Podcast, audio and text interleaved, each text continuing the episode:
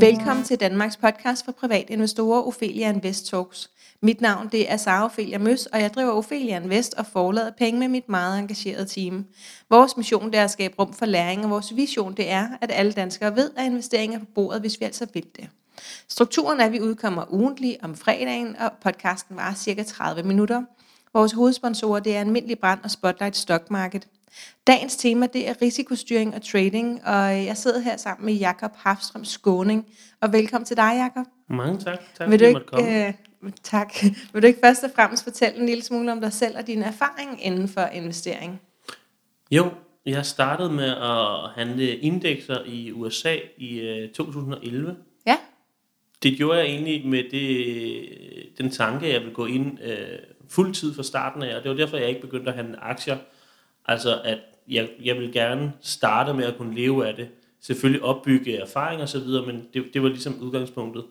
Og som i, så i 2011, der startede jeg med at, at handle indekser, og det gjorde jeg egentlig fuldtid fra starten af, og og hvad kan man sige, at, og, og tog den hårde vej op. Jeg havde tog nogle online-kurser, jeg havde en mentor og så videre, men det var egentlig koldstartet, hvilket jeg ikke kan anbefale. At, Ej, det lyder at- helt sindssygt. Ja, lige præcis. Det kan jeg ikke anbefale, at man gør, men, men det er klart, når man så har gjort det i 3, 5, 7 år, jamen så, så er du også rustet til at, til at forhåbentlig at være god til det, mm-hmm. ellers er du nok blevet smidt ud af markedet inden da. Ja, Og, øh, og det var en hård start, men, øh, men i 2013, der, der kom jeg så over og handlede det her cryptocurrencies. Og øh, det, det, jeg gjorde det egentlig primært fordi, at, hvad kan man sige, jeg havde opbygget en masse erfaringer, men det var mod nogle modstandere, man kan sige. Når man handler indekser, så handler det jo et zero-sum game, det vil sige, hvis jeg skal tjene 100 kroner, så skal de tabe 100 kroner. Og det var nogle voldsomt dygtige trader, jeg handlede imod, det var Goldman Sachs, det var JP Morgan, alle de her øh, berømte banker, som, som vi kender. Og så så jeg kryptomarkedet, hvor man ligesom, det var retail investorer, det var mor og far og børn, der sad hjemme i kælderen, der sad og handlede det. Og det er jo klart, at hvis man kan tage nogle erfaringer, hvor man er okay god til det, og tage dem over i en, en liga med nogen, der er væsentligt dårligere, men du stadig tjener det samme, når du tjener penge, jamen så er det jo en, en god måde at, at, at tjene flere penge simpelthen. Mm. og nu sagde du, at du handlede indekser, men du gjorde det ikke ved bare at købe et fondsbevis, ligesom os andre, vel? Nej, altså jeg handlede noget, der hedder futures, Okay. Og futures er en, øh, en kontrakt, to personer, virksomheder laver. Den, I bund og grund, så, så blev det lavet dengang, øh, man skulle handle kød i USA. Det vil sige, at hvis en slagter skulle bruge kød, men han først skulle bruge det om 6 måneder, men prisen var lav nu, så kunne man lave en aftale mellem slagteriet og slagteren, eller restauranten, hvis vi skal sige det, og sige, jeg vil gerne købe en okse, og jeg vil gerne have det til den pris, den er nu, men jeg vil først have den til levering om 6 måneder. Og det er bund og grund, hvad en futures er. Så er det selvfølgelig udviklet gennem tiden, og øh, ja, jeg sad og handlede indeks og olie og guld og så videre, men den måde, jeg gjorde det på, var jo, for det første var det meget kortsigtet, 1 minut til 5 minutter til 10 minutter, og for det andet, så er det jo ikke meningen, at jeg nogensinde skulle have en okse leveret, Nej. eller, eller 100 tønder olie. Altså, så, så det er et eller andet, en måde blot at handle en, en prisforskel over, over kort sigt. Så det vil sige, at det er, det er spekulation mere end det er investering. Det, jeg gjorde i starten, var hardcore spekulation. Ja, Ingen tvivl om det. Og, Godt. og det var også den måde, jeg ligesom både tænkte det på, men også den måde, jeg, jeg handlede det på. Jeg handlede det på teknisk analyse ved, ved, ved de her charts her. Og, og der var ikke noget med, om, øh, om øh, Japan var kommet ud med gode jobtal, eller... Altså, det eneste, jeg tænkte på fundamentalt, det var egentlig, at jeg ikke skulle handle, når de kom ud med sådan nogle nyheder. Øhm, det var sådan okay. set. Og hvad lærte du af at, at handle med de her futures? Jamen, jeg, jeg lærte en masse om mig selv som, som, som trader, som investor, hvilket måske er det, jeg... Det er også det, jeg mest går op i nu i virkeligheden, altså ens egen psykologi, mm. og det er jo så også derfor, vi sidder her nu faktisk.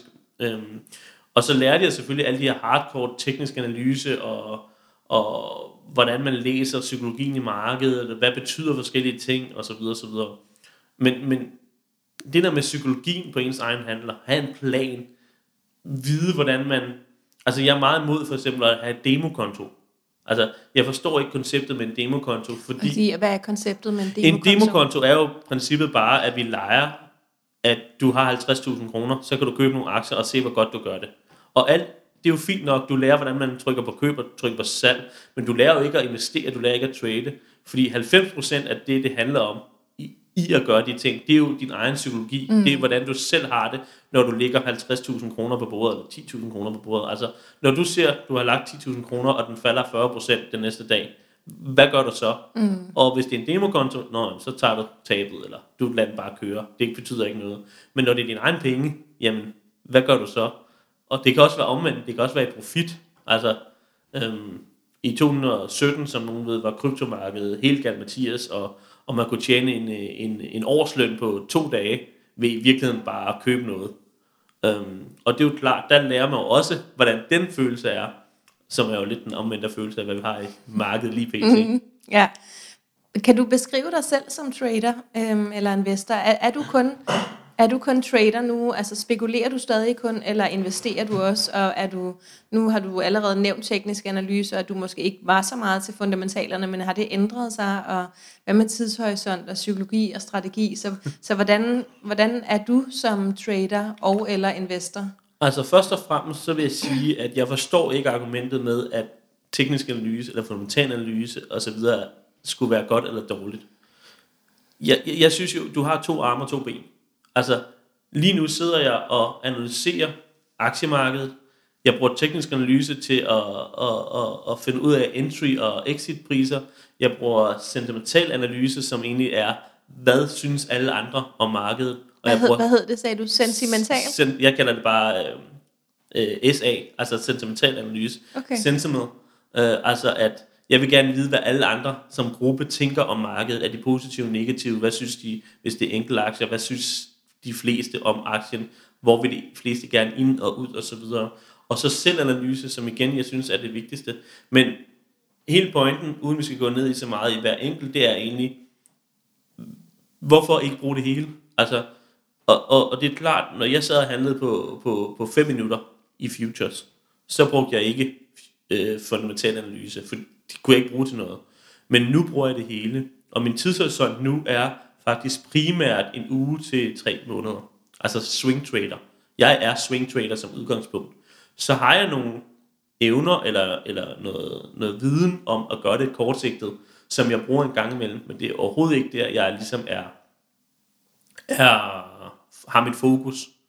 Og så er jeg investor på den måde, at jeg er langsigtet bullish, altså langsigtet positiv på bitcoin og, og cryptocurrencies, så jeg har nogle langsigtede positioner, men det er egentlig det, som, som primært er, er swing trader, altså den her en uge til tre måneder. Og grund til at det, det er fordi, at investor, det tager simpelthen for lang tid. Økonomien er simpelthen for dårlig i min verden for det, hvis jeg skal gøre det fuld tid. Men jeg vil, jeg vil gerne have det over, at det ligesom er computer, jeg handler imod. Og en computer er klart bedre på en minut, eller på en time, eller på måske en dag. Men når det begynder at have indvirkning, altså en uge og op til nogle måneder, jamen så begynder den menneskelige, igen psykologi og, og, og det menneskelige øh, instinkt at have større indflydelse. Så det er egentlig, egentlig det, jeg gør.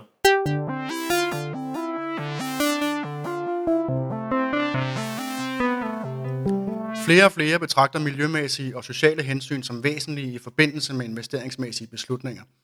Vil du også have et godt afkast og gøre en forskel med dine investeringer?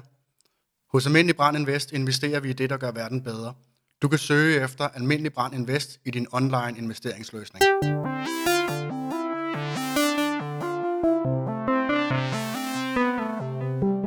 Rigtig spændende. Øhm, prøv lad os øh, tale lidt om, øh, om god risikostyring. hvad, hvad er det essentielle i god risikostyring, og hvordan gør du selv det?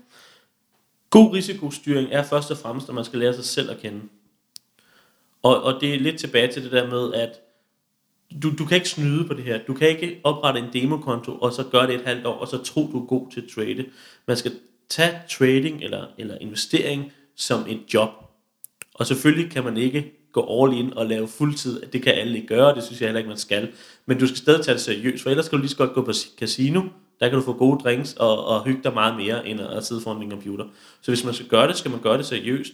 Og man skal jo analysere på, når, når jeg køber noget i markedet, så er der jo en sælger. Der er jo ikke, der, der er mange, der kommer ind i markedet og tror, at et marked er, det er nærmest magisk. Altså de her øh, spørgsmål om, jeg har puttet en pris ind i markedet, hvorfor der er ikke nogen, der tager den ordre? Men det er fordi, der er ikke nogen, der vil købe den.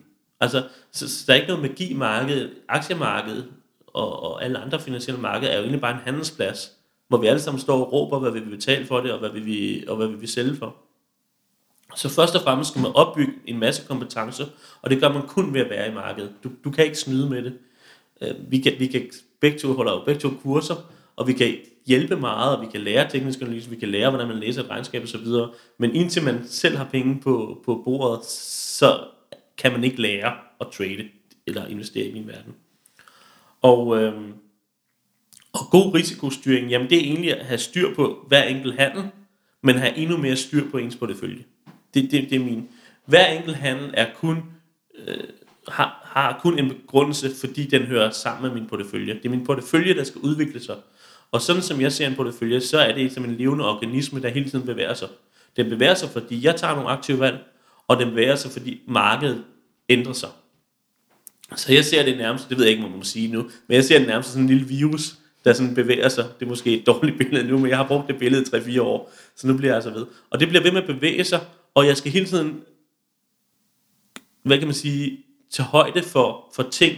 Jeg skal hele tiden styre min risiko. Altså jeg, jeg har solgt masser af ting i min, i min karriere, som egentlig var stadigvæk positive eller opadgående trend osv., men fordi den simpelthen havde, havde for stor risiko, fordi den var steget for meget i forhold til min portefølje, så har jeg egentlig solgt det. Selvom jeg var positiv på det. Omvendt, så kan man også tage et tab, fordi at man egentlig bare, det er ikke fordi, jeg gerne vil tage tabet i en enkelt handel, men fordi jeg gerne vil have, have kapital ud, fordi at jeg gerne vil sikre, altså lave en forsikring. Jeg tænker meget forsikring hele tiden. Det man skal huske på, det er, at et profit og tab er ikke lineært. Hvis du er 20% i tab, så skal du ikke tjene 20% for at være break-even. Øhm, og omvendt, hvis du er 50% nede, så skal du faktisk være, have 100% profit for, for at gå i break-even. Altså gå i 0. Og derfor så, så, så tænker jeg altid, et, jeg vil altid beskytte min kapital mere, end jeg vil tjene penge. Det er det første. Det, det, det, jeg er gammel soldat, og det det handler om, det er, at det er altid vigtigere at kunne kæmpe igen i morgen. Det, det er den vigtigste. Og det er altid vigtigere at beskytte sin kapital, end at tjene penge. Og samtidig så, hele den der grundtanke om, at der kommer en handel i morgen, er noget af det, jeg ser rigtig mange, også relativt erfarne trader og investorer, glemmer nogle gange. Vi, vi så det med Tesla, for eksempel, da den gik fra 300 til næsten 1000 dollars. Og vi skulle bare med, og man køber ind i 800 dollars, og den går op i 1000, og man får ikke solgt alligevel osv. Men, men det er jo at købe toppen. Og købe Tesla i 800 dollars, når du købte den i 300 dollars for 3 måneder siden, nu kan jeg ikke huske charten, men noget af den stil, jamen det er jo simpelthen frygten for at blive efterladt på perronen. Mm. Men der er masser af andre handler. Det behøver ikke at være Tesla, selvom vi alle sammen synes, det er lidt cool, og de har nogle fede biler, eller Musk er ret cool. Jo jo, men, men det er jo følelser. Det, det er jo ikke en velovervejet, hvad kan man sige, eksekvering af en handelsstrategi, at man synes, øh, Tesla er en ret fed bil. Altså, det kan lige så godt være nogen, der laver olieboreplatforme, som måske er lidt mindre sexet, men hvor du kan lave en bedre handel. Og så er vi lidt tilbage til det der med, at en god handel bliver afgjort, når du laver handlen. Det har intet at gøre med, om handlen kommer i profit eller i tab. Og, og det er måske der, hvor jeg skiller mig mest ud. Øh, du er nødt til at afgøre, om handlen er god, når du, når du tager handlen. Og det er også derfor, og det får jeg altid på puklen for, det der med at køb billigt, sælg dyrt.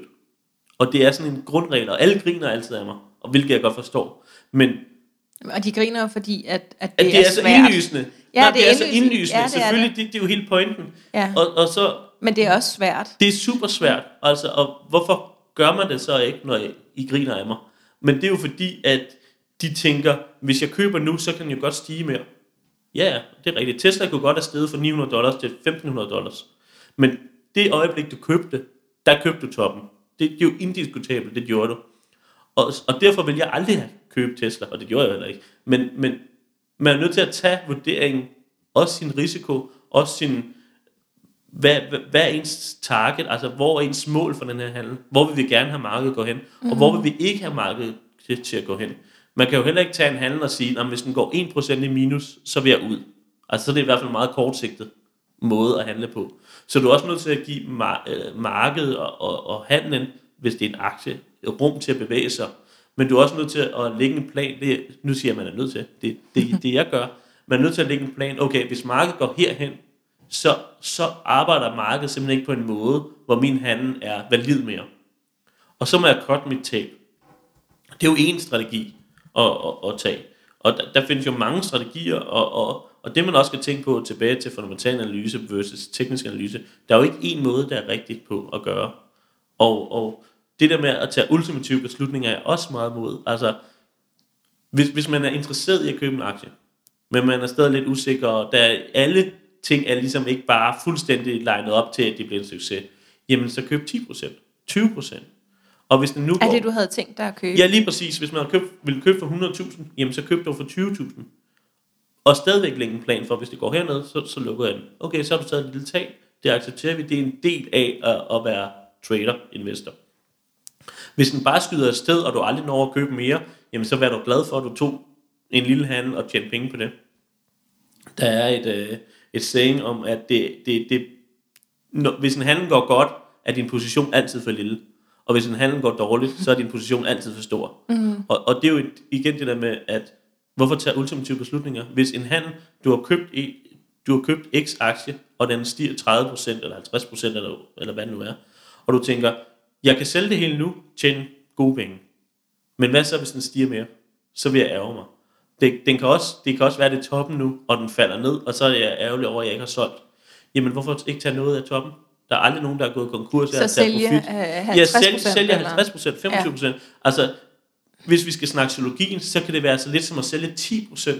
Altså, vidderligt noget, der ingen betydning har. Du tjener ikke særlig mange penge på at sælge de 10%, og hvis den skulle falde, så ville det ikke rigtig gøre nogen ændring. Hvis den skulle stige helt vildt meget, ville det heller ikke gøre noget stor ændring.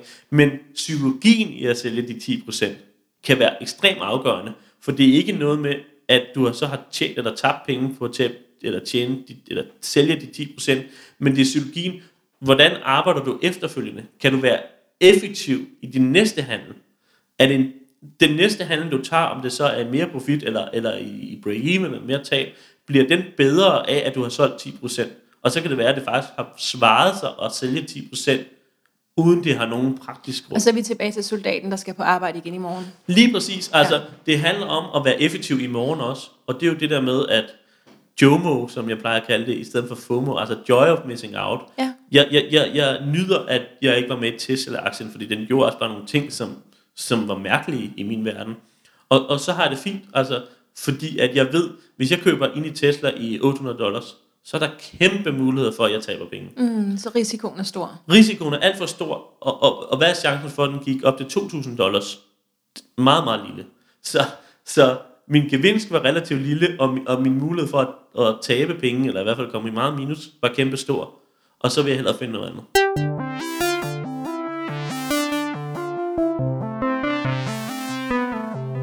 På opheliainvest.dk har du gratis adgang til et stort udbud af artikler, videoer og platformsanmeldelser, der glæder dig på rette vej. På hjemmesiden finder du også vores eventkalender, der holder dig opdateret på vores foredrag og events. På hjemmesiden kan du blive klogere på teknisk og fundamental analyse, og her har vi ligeledes fanen ugen, der gik, hvor du kan blive opdateret på aktiemarkedets seneste højdepunkter. Ophelia Invest, vi skaber rum for læring.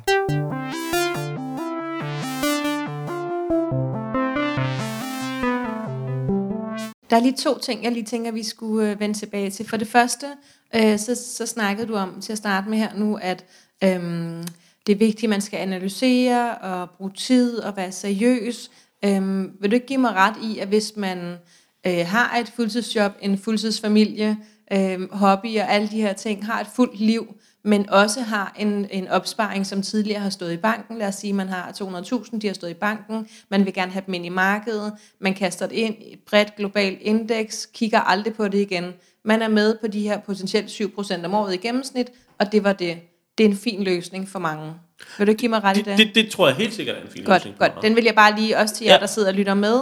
Øh, der, er ikke, der er ikke noget med, at man skal bruge meget tid eller være meget seriøs. Det kan man vælge at gøre. Overhovedet ikke, overhovedet ikke. Det, det, det, det er egentlig mellemtingen, der er et problem.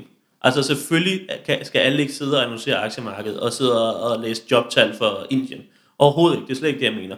Du, du skal bare vælge, enten så er du det, mm. og jeg synes, det er fint, hvis du har en position eller en opsparing, sige, prøv at høre, jeg tager de der 5-7% whatever, Og, og så er der, Og så er der glad. masser af indekser, der er gode til det. Ja. nu vil jeg at sige, at jeg har intet problem med det, jeg har intet problem med, hvad nogen gør, men sådan, det, det synes jeg er så fint. Men hvis du om, omvendt vil begynde at være, okay, jeg vil gerne være lidt aktiv investor og sådan noget, men så skal du også gøre det, og jeg siger ikke, du skal sige op og, og, og, Nej, nej. og gå for, for konen eller noget, det er slet ikke det, jeg mener, men så er du også nødt til at være seriøs om, omkring det, fordi at lige så snart du gør det, så bliver det et system, hvor du kæmper mod dig selv, så du kæmper mod mig, du kæmper mod Goldman Sachs, du kæmper mod Danske Bank og så videre. Og hvis du kun gør det halvt, jamen så taber du. Ja. Det kan faktisk ret, det er ret sandsynligt, at du i starten vil tabe, selvom du gør det helt. Så hvis du kun gør det halvt, så mindsker du bare din chance. Så, så, så det er ligesom differencen mellem det. Ja, og, og så, så kan vi- du selvfølgelig altid gå over og sige, "Jamen, nu vil jeg gøre det fuldtid og sådan noget. Så er det en helt Ja, anden historie ja. selvfølgelig. Så, så vi er igen tilbage til det, som jeg tænker, du har kredset om flere gange med den her investorprofil, som jeg også selv snakker meget om. Hvem er det, vi er? Hvordan er vores risikotolerance inden i os selv? Hvordan føles det, når vi taber og vinder? Hvor meget tid har vi at bruge på det? Hvor meget, hvad er vores tidshorisont? Hvor mange penge har vi? Alle de her ting, at, at det er det, vi er bevidste om, når vi har vores, altså lægger vores strategi og bygger vores lille... Nu kaldte du det en virus. Jeg tænker, at jeg bliver nødt til at finde på et bedre navn til det, øhm, sådan så at, at vi kan snakke om det øh, Organisme. fremover.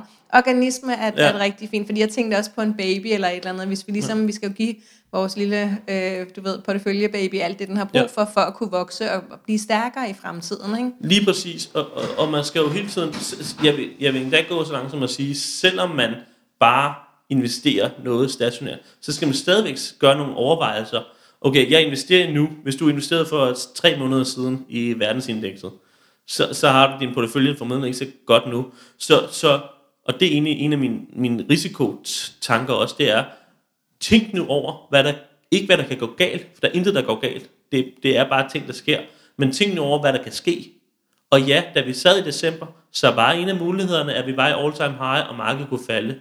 Og jeg siger ikke, at jeg foreslår Men det. den mulighed har været der i flere år, ikke? 100 procent. Ja, 100 procent. så det er ikke noget, man skal forudse det. Altså, jeg er meget imod, at man tror, man kan forudse markedet. Jeg tror aldrig, jeg kan forudse noget som helst. Så, men tænk nu over det. Okay, hvad er min følelse, når jeg smider hele min pension ind i aktiemarkedet, høj risiko, i december måned? Hvis det om et halvt år er 40% nede, hvad vil min følelse så være? Og man skal ikke bare tænke, om det, det er okay. Altså, det skal ikke være sådan overfladisk. Gå nu ind i dig selv og tænk, okay, vil det presse mig? Altså rigtigt, vil jeg give op? Vil jeg sælge, når vi er 40% nede? Eller vil jeg have det okay med det? Så mærk nu på følelsen. Hør nu på folk. Hvis jeg køber, hvis jeg nu lader være med at købe Tesla-aktien, så har jeg lyst til at høre, hvorfor folk køber den. Hvis jeg køber Danske Bank i dag, hvorfor køber nogle andre så ikke Danske Bank? Hvem er ham, der sælger mig Danske Bank-aktien? Hvad er hans grund til at sælge, hvor jeg køber? Altså, det er hele den der med, den her bias, man kommer ind i, og det har vi alle. Altså, jeg er bias mod krypto. Øh, Det er ikke en stor surprise. Men jeg vil gerne høre, hvorfor folk ikke synes, krypto er interessant. Fordi at, hvor mere et velovervejet plan, jeg kan lægge, hvor mere, hvad kan man sige, standhaftig kan jeg være, når det går den ene eller anden vej. Mm. Så selvom man køber et indeks, så tænk nu over tingene i stedet alligevel. Og det kan du gøre to timer, og så har du taget en beslutning, og så skal du så acceptere fremtiden. Det andet, som jeg lige vil høre ind til, det var, at du nævnte, øh, at du tænkte meget i forsikringer. Vil du ikke prøve at uddybe det? Hvad, hvad mente du med det? Jamen det er egentlig i, i bund og grund hele tiden at forsikre dig mod det omvendte af, hvad jeg ønsker at ske. Det kan fx være, at jeg, jeg, jeg købte en coin, nu, nu behøver vi ikke at sige navne, men jeg købte noget til 2 dollars for 5 måneder siden, eller sådan noget den stil. Det var sådan en breakout trade, hvad kan man sige. Det, den, der var et loft på prisen, og så på et tidspunkt så brød den opad af det Altså loft. et teknisk... Det var øh, et teknisk loft. signal, Ja. ikke? Ja, ja, det var det. Og, øh, og så gik den op til, til 3,5 dollars. Jeg solgte noget i 3,2 dollars, og så solgte jeg den igen i 2,5 dollars, og så var min handel ligesom slut. Grunden til, at jeg solgte i 3,2 dollars, det var egentlig en forsikring mod, hvis det var toppen, og vi skulle ned mod 2 dollars igen, så vil jeg ikke, jeg vil ikke acceptere, at jeg ikke tjener penge på den handel. I bund og grund. Så derfor solgte jeg x antal procent, det kan jeg huske, noget 25-30 procent af den her, fordi jeg vil forsikre mig selv for, at jeg kan i hvert fald ikke tage penge på den her handel, og jeg vil, jeg vil egentlig tjene penge på den. Så det var en forsikring, lad mig få noget kapital ud, for at hvis den nu falder, så rammer det ikke min portefølje. Og det var med den forudsætning, at det jeg troede mest på, hvis jeg sådan, ikke uden at sætte procenter på, men det jeg troede mest på inden corona, det var egentlig, at vi ramte 5 dollars, må- måske endda 7 dollars med den her. Hvilket for øvrigt aldrig skete. Det var nærmest toppen, jeg solgte, og det var så bare heldigt. Og det anser jeg som heldigt. Det er ikke, at jeg er dygtig. Det var heldigt, at jeg gjorde det. Men, men selvom jeg troede, at den ville stige mere, og det var det, jeg troede mest på, så solgte jeg stadigvæk. Fordi jeg ville forsikre mig mod, at den skulle falde.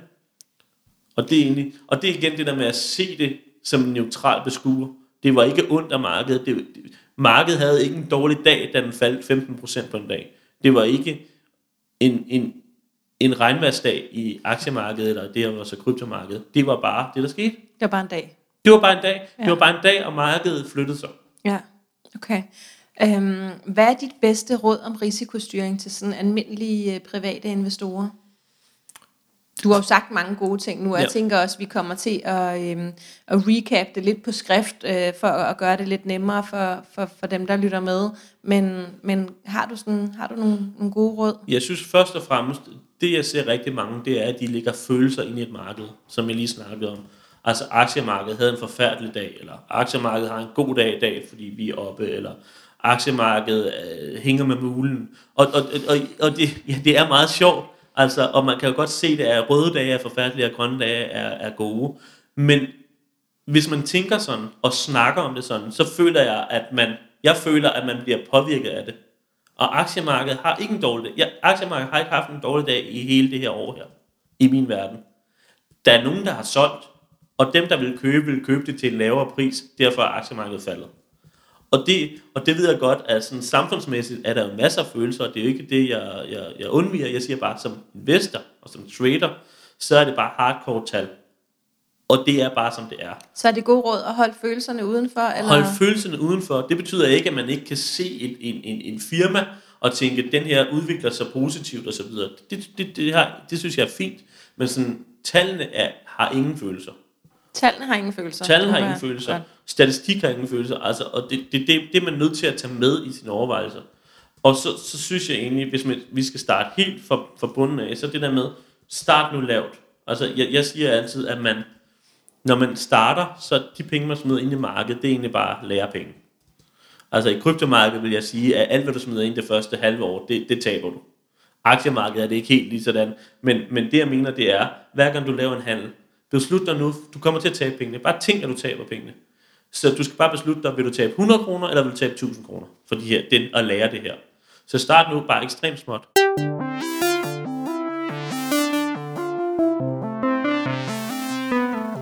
Ophelia Invest Talks er sponsoreret af Spotlight Stock Market.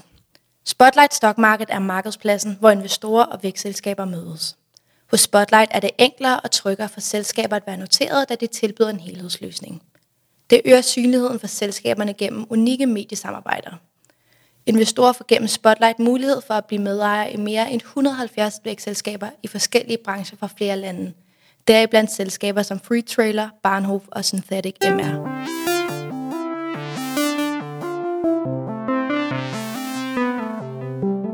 Nu sagde du, at de første 6 måneder i kryptomarkedet, der kommer du til at tabe. Hvad tænker du så på aktiemarkedet, hvis det er der, vi starter? Det, det gør de fleste af os jo forhåbentlig.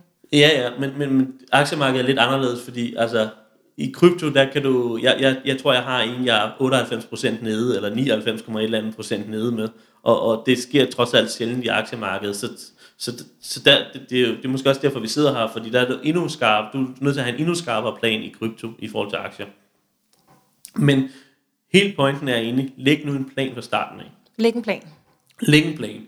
Og, og igen, for, for at tage noget, som, som da jeg var soldat, det er bedre at have en dårlig plan, end ingen plan. Okay. Og, og, og en plan virker kun første, til første gang, man møder fjenden. Altså, det, det er jo også et... øh, et, et, Så man skal være klar på at lægge planen om. Mm, nej, Eller hvad? ikke nødvendigvis. Igen, jeg vil hellere følge en dårlig plan end en god plan. Og du skal selvfølgelig lave den bedst mulige plan. Det, det er der ingen tvivl om. Men, men faktum er bare, at hvis du har været der fem måneder, så er din plan sandsynligvis ikke særlig god, hvis det er dig selv, der har lavet den. Men følg den nu hellere, og følg den hellere, indtil du er så sikker på, at du er god nok til, at du faktisk kan ændre en plan undervejs. Fordi det er klart, jeg kan sagtens ændre en plan undervejs, men det kan jeg jo, fordi jeg har, har, har udført den så mange gange. Og jeg ved også, at den plan, du ligger undervejs, hvor du er, hvor det er højinstinktivt, og du har, du har høj puls og så videre, bliver ikke bedre af den plan, du har lagt inden handlen, hvor du har analyseret det hele, du er fuldstændig i kontrol, din puls er puls 40, alt er, er overskud, og så ligger du en plan helt stille og roligt. Den plan er nødvendigvis bedre, end den du ligger, når du bliver beskudt ude på marken. Eller at du er 15% i minus, fordi du har købt Tesla på et dårligt tidspunkt. Den plan er sandsynligvis ikke særlig god at ændre. Så det, det er egentlig det. Og så start småt, og, og du bliver god af at sidde og lave det og gøre det. Så det er sådan lidt en, en øh, tag nogle kurser, ring til Sara og, og tag et kursus og lære en masse fundamentalt, en masse teknisk, men på et eller andet tidspunkt, så er du også nødt til at putte penge på bordet. Altså, og det er man bare, fordi du skal lære dig selv at kende. Og øh, det er meget afslørende at være i, i finansielt marked, aktiemarked eller, eller kryptomarked. Altså, Ja. du bliver virkelig afsløret. Og så bare tænk på, der findes kun to følelser i markedet, hvis vi skal tage det. Der, der findes grådighed, og der, og der findes øhm, øhm, frygt. Og det er de eneste to følelser, der er. Og øh, Hvad med glæde over, at noget går godt? jamen, Er det grådighed? Ja, det er det jo i en eller anden bund og grund. Men men det kan jo også være forfærdeligt. Altså, hvis du køber noget til 5 dollars, og du, den står i 20 dollars, og du er glad for, at det er gået godt, jamen er du så så grådig, så du lader den rende? Ja. Eller, eller tager du en anbefaling og siger, okay, nu sælger jeg 20%, eller nu sælger jeg 50%? Altså, Det er rigtigt. det er jo ja. det. Godt, så det kommer ned til grådighed eller frygt. Ja, ja, men- og det, det, det skal ikke virke negativt. Det er Nej, bare nej, sådan noget nej, med, at Ja. det er jo også yderpunkter, selvfølgelig. Og det, der er ingen, der ikke har de her følelser. Altså, den bedste trader i verden har de her følelser. Så det er et spørgsmål om at lære at kontrollere følelsen. Først og fremmest skal du lære følelsen at kende, og så skal du lære at kontrollere følelsen. Ikke? Det var nogle, øh, det var nogle rigtig gode råd, og det runder vores første session af. Øhm, så tusind tak, fordi du ville være med, Jakob. Selv tak. Øhm, og til dig derhjemme, du kan følge med på Facebook, Instagram og YouTube under Ophelia Invest. Feedback er altid velkommen. Hvis du har ris, ros eller forslag, så skriv endelig til kommunikationsnabelag.opheliainvest.dk.